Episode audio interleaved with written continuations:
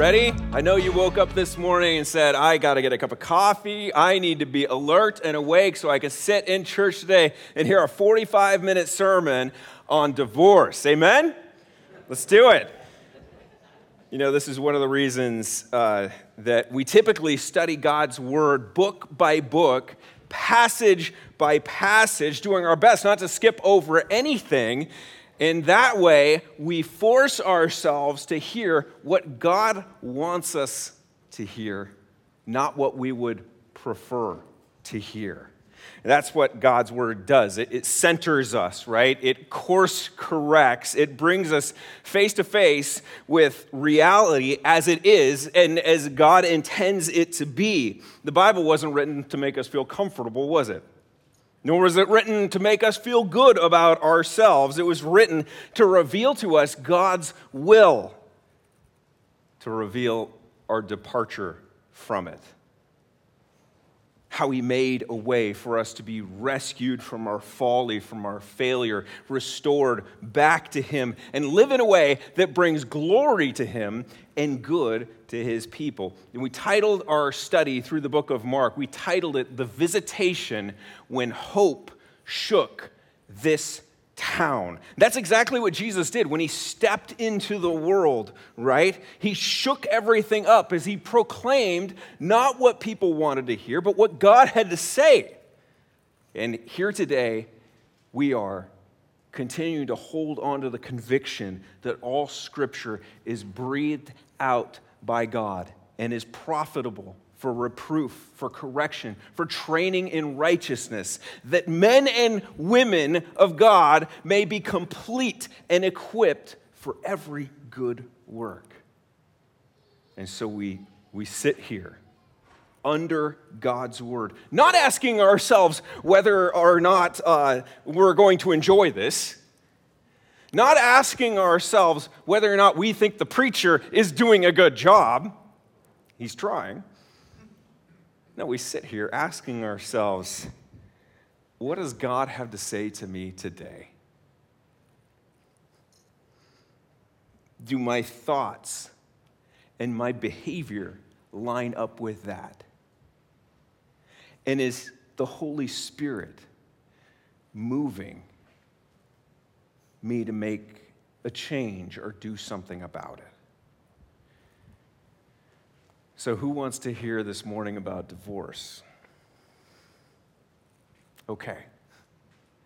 If that's what our Maker wants, if, if we trust that He is the one who's in control of all things, and He set each one of us down here so that we can hear His word about divorce and marriage, then okay. He must have good reason for it. So, are you ready, church? Are you ready? Are you sure? Okay, here we go. Mark chapter 10, verse 1. It says this And he left there and went to the region of Judea and beyond the Jordan. And crowds gathered to him again. And again, as was his custom, he taught them. Jesus was slowly making his way down toward Jerusalem, the place where there would be some certain significant events that would take place, the ones that we actually focused on just a couple weeks ago. And on his way, he lands in this area known as Perea. It's an area that's east of the Jordan River where many Jews lived, but also there are plenty of Jews that would pass through this way on their way down to Jerusalem trying to avoid Samaria. And there are reasons for that. We can go into that another time if you are not aware of those reasons. The crowds gathered to hear Jesus. And as usual, Jesus taught them. But once again, there were those present who were not particularly amiable when it came to the message that Jesus was pre- presenting. Verse 2 The Pharisees came up and in order to test him, asked, Is it lawful for a man to divorce his wife?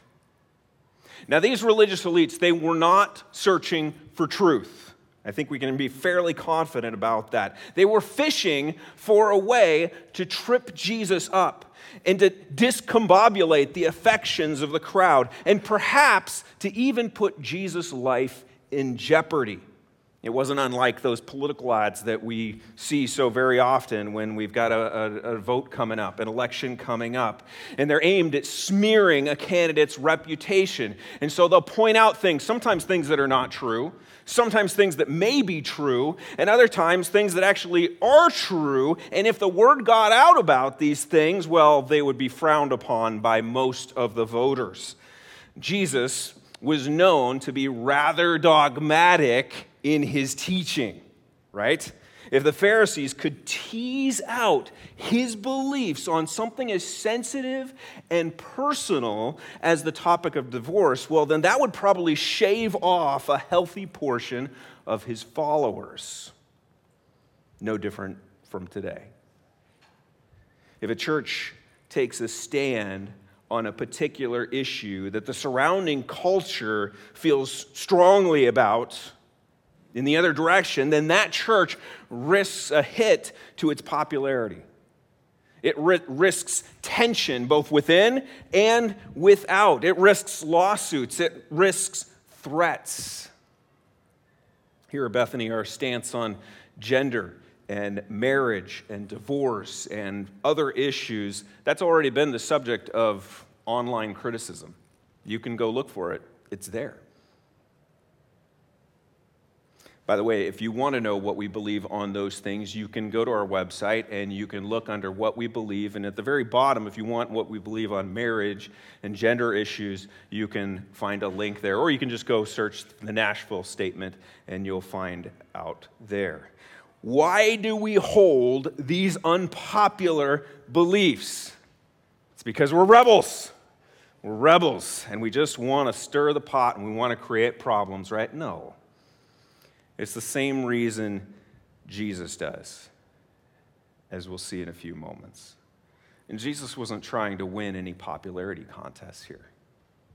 It seems the Pharisees wanted to capitalize on that, and they wanted to hurt his popularity. As I mentioned a few minutes ago, it, it could also be that part of their motivation was to put his life at risk. Does anyone remember what happened to John the Baptist? Do you remember why it happened? John the Baptist was proclaim- he was speaking out about Herod Antipas and Herod's wife to Herodias, the former wife of his brother. And John was saying, This is immoral. This should not be.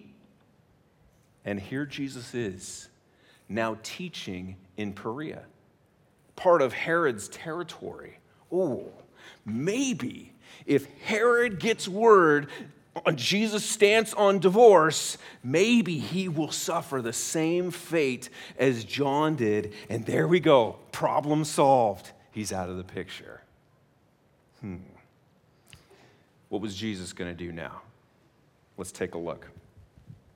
The Pharisees say, Say, Jesus, is it lawful for a man to divorce his wife? What do you think, good teacher? And Jesus replies, What did Moses command you? Jesus was no dummy. Another translation says, Have you not read?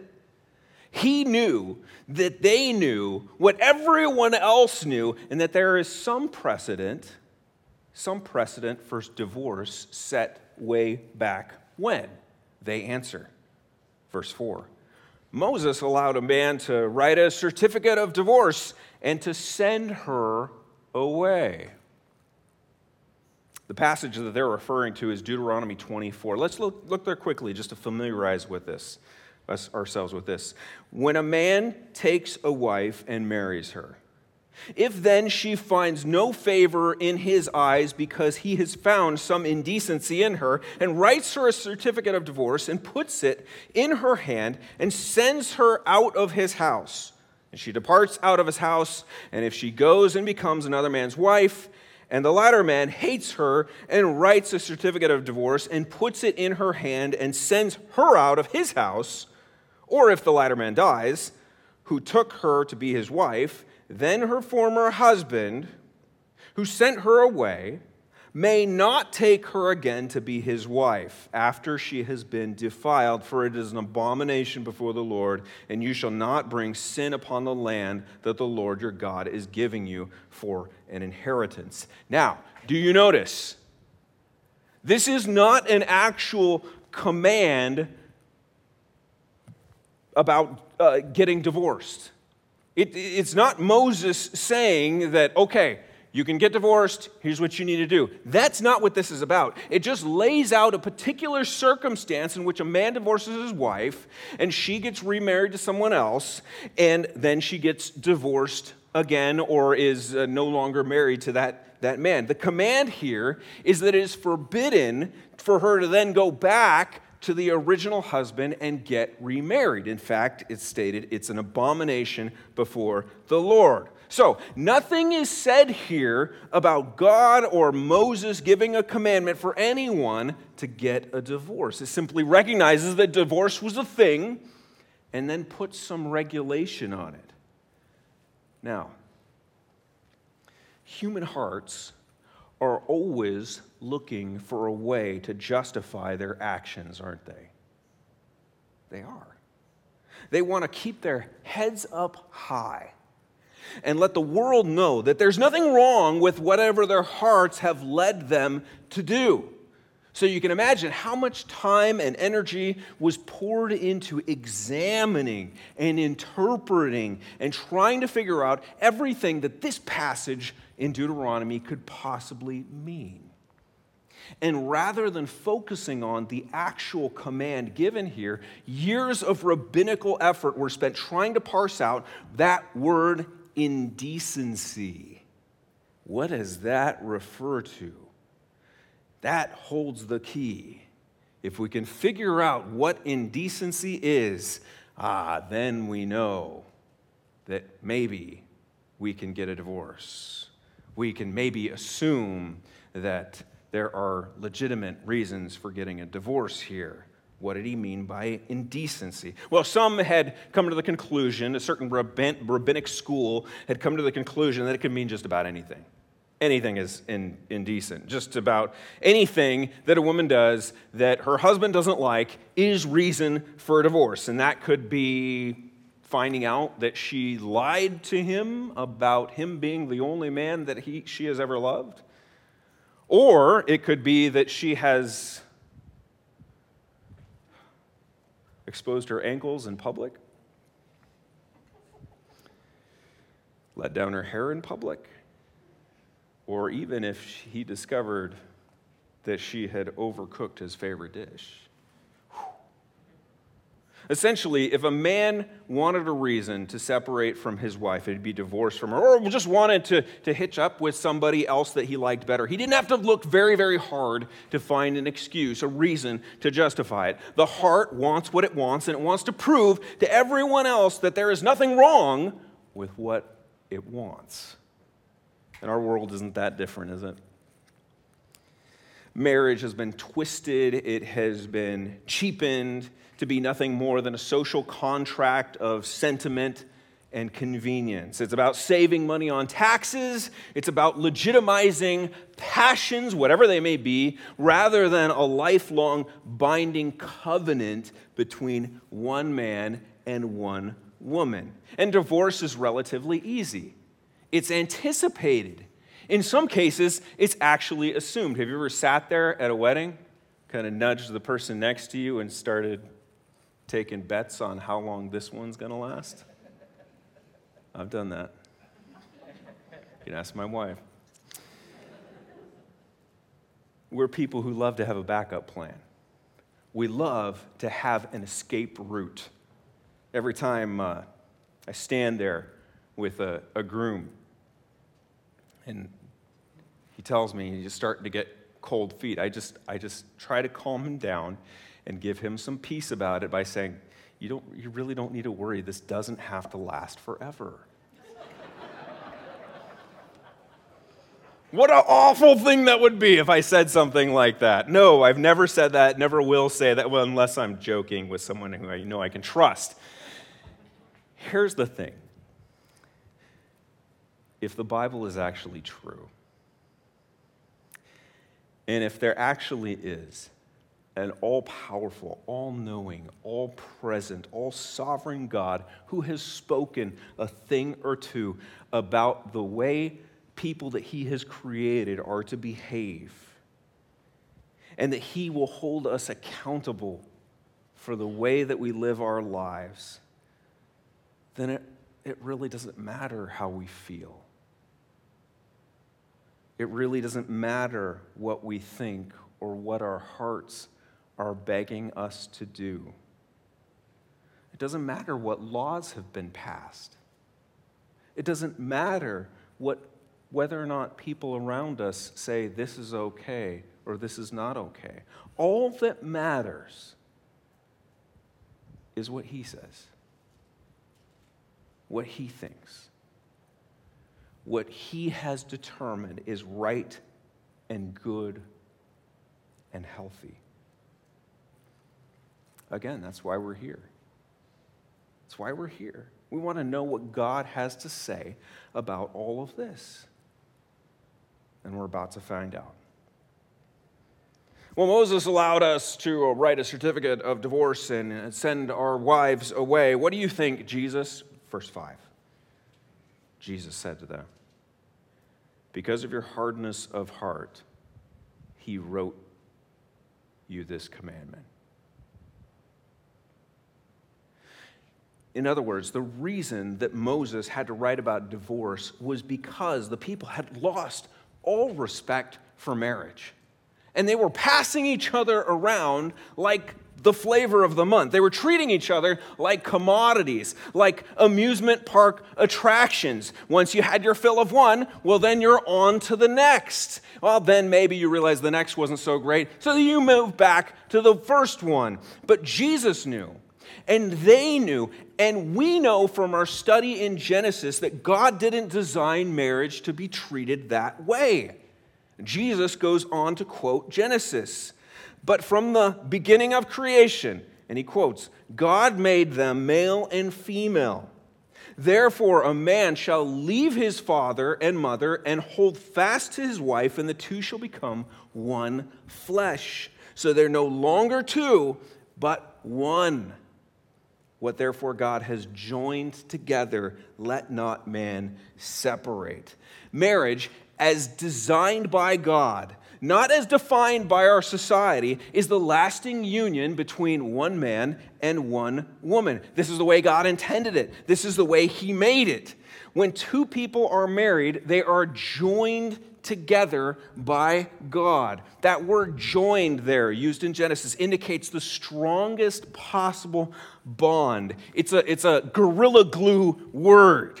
It can be translated cling, fasten, stuck, a whole bunch of other sticky type words. And by the way, if you run out of hairspray, Gorilla Glue is not a good option. It's just a little free public service announcement there. Marriage is meant to be a sticky business. Marriage, as God designed it, is also a mathematical equation. One plus one equals one. When I dropped one of Melissa's favorite mugs, it was two. Thank goodness for that Gorilla Glue. It is now one once again. One pastor points out that one of the ways two becoming one is most clearly visualized is in the product of marriage, the typical product of marriage children. Two. And now we have this one. And sometimes another one, and sometimes another one, and another one. And then the parents are pulling out their hair and going and saying, Where's a babysitter? Well, you're at church. There are babysitters here. That's a powerful picture that God has given us, isn't it? It's powerful. And we're not unfamiliar with the powerful damage that can be done to children when mom and dad decide to go their separate ways. God never meant for marriage to have a back door. There's no escape clause. This was it. It was final, it was binding, it was serious. And that's why adultery or even desiring another person's spouse is absolutely forbidden. That takes us all the way back to Exodus 20 and the Ten Commandments. These are core. You don't get to go exploring uh, after the claim has been staked. You're done. Period. That's it. In fact, this was such a big deal that in Exodus 20:10 we read this, if a man commits adultery with the wife of his neighbor, both the adulterer and the adulteress shall be put to death. Very serious. Someone might say, well, that sounds very, uh, rather, very uh, harsh. Yes, it is.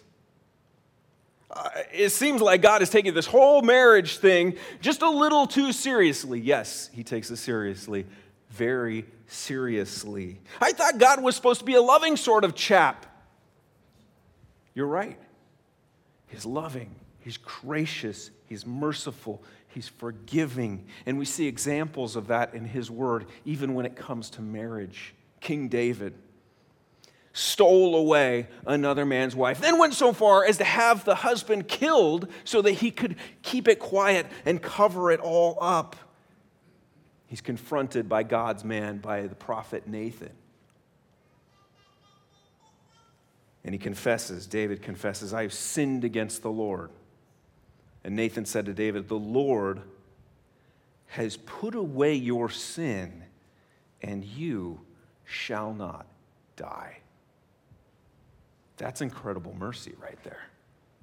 Time and time again, the Bible proclaims that God is the Lord merciful and gracious, slow to anger, abounding in steadfast love and faithfulness. Thank God He is. God is patient, He is faithful, He is loving, He is gracious and merciful. He forgives again and again and again.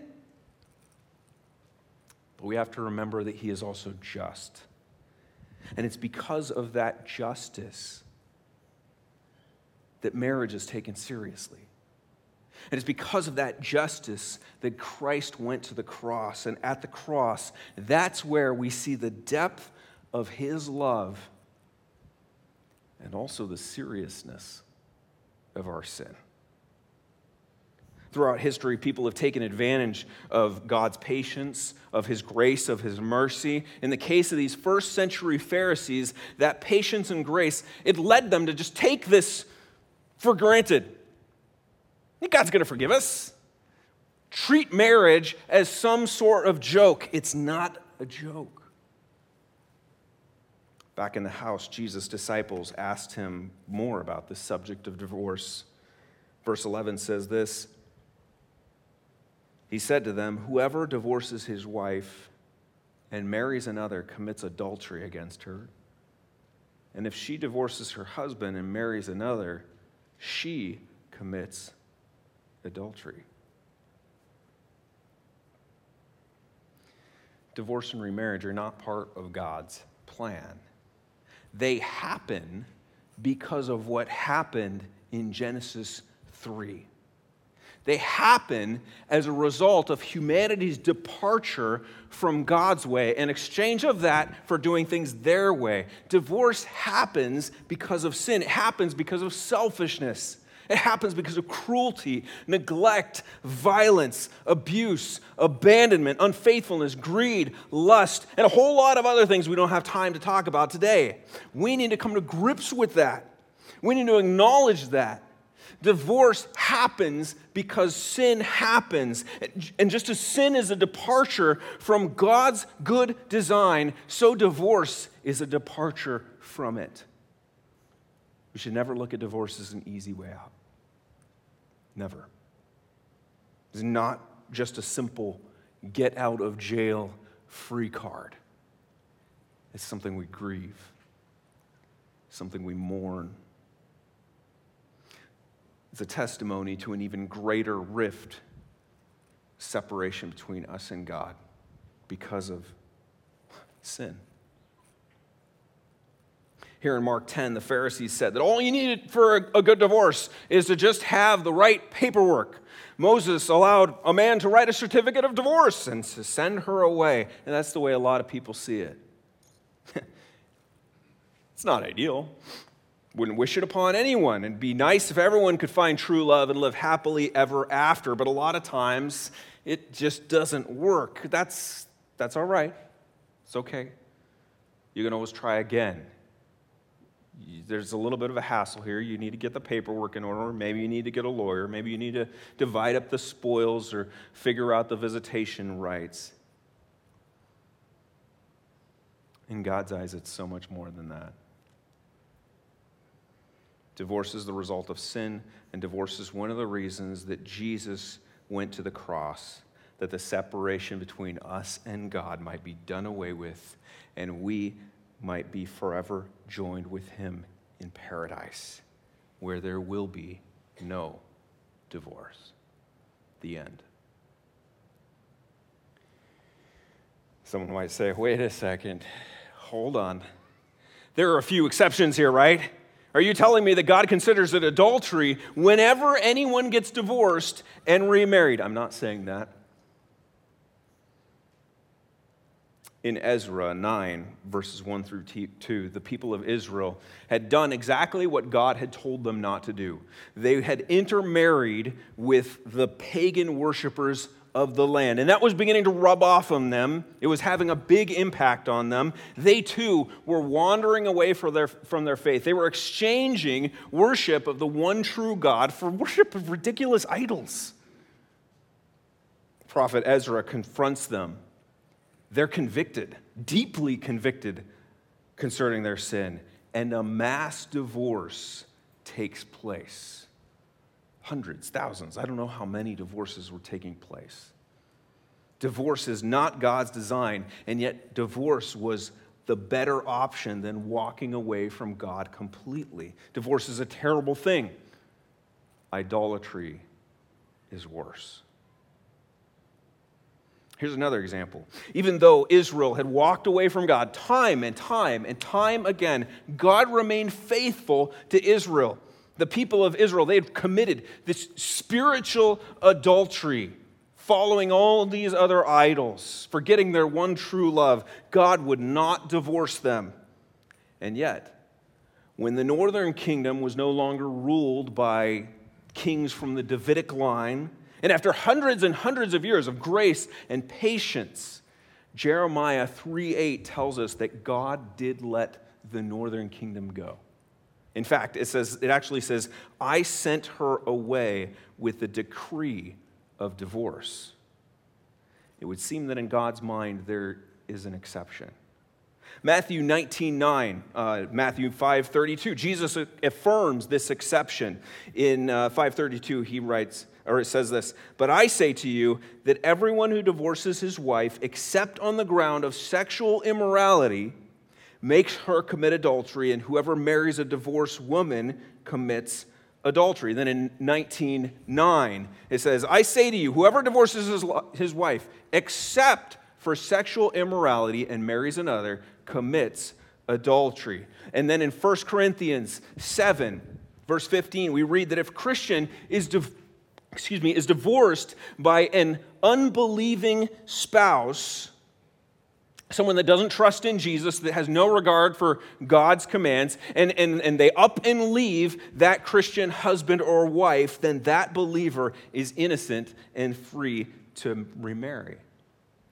So, yes, there are some exceptions. Unfaithfulness and abandonment are pretty clear here. And yet, even when those take place, I think there's good reason to wait, and good reason to hope, and good reason to pray, to exemplify Christ like love and forgiveness and fight for reconciliation. I've sat with couples who had reason to end it. It's over.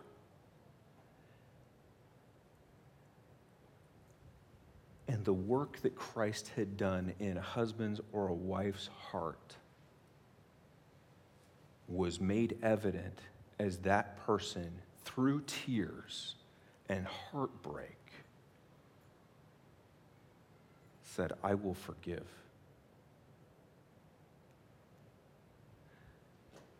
some of those powerful testimonies the love of Christ in believers are when a husband or wife has been terribly wronged by an unfaithful spouse and yet is able to forgive, seek reconciliation, and work toward restoration.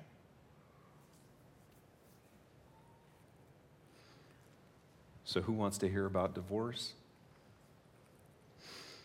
I don't like talking about this. Probably no more than you enjoy hearing about it. Any way you slice it, divorce is tragic, it's heartbreaking, it's a departure from God's design. That's why those of us who are married and those who may be married someday, we must keep Jesus Christ and his church in the forefront of our minds. If we love our spouses like Christ loved us as he laid down his life, surrendering his rights, doing whatever it took for our good, then divorce goes away. It doesn't happen. but so very often divorce does happen. Let's call out to our God for mercy. Let's call out for the grace to show each other the love of Christ that we need to show. And that He would deliver us from this in our future. Lord, we so very often are not like you. We fight and we frustrate we use and abuse. We put our selfish desires above the good of others, and we hurt others in the process. Lord, you invented marriage, and we invented divorce. Forgive us. Forgive us, Lord, for our departure from your design, for our dismantling of your design. For we who are married, Lord, save our marriages from ourselves. May we humbly strive to be Jesus to those whom we've committed ourselves. Lord, for those who have experienced the tragic pain of divorce, and I know they are here, Lord, would you bring comfort and bring assurance that the blood of Jesus covers over all of it, that this is one of the reasons that Jesus came Lord, help us to live in righteousness from this day forward. For those who are not yet married, Lord, help us to start learning selflessness and sacrifice and compassion and forgiveness, Lord, that we might be better prepared for someday, that day when we may need it most. And Lord, for those who will remain single, Lord, we pray that our lives our lives would be lived out in holiness and faithfulness to you. May we find everything that we need. May we find our value in you. And may we use our lives to point others to the awesome sufficiency and beauty of our Lord and Savior. We ask all of this in the mighty and awesome name of Jesus, our living Lord. Amen.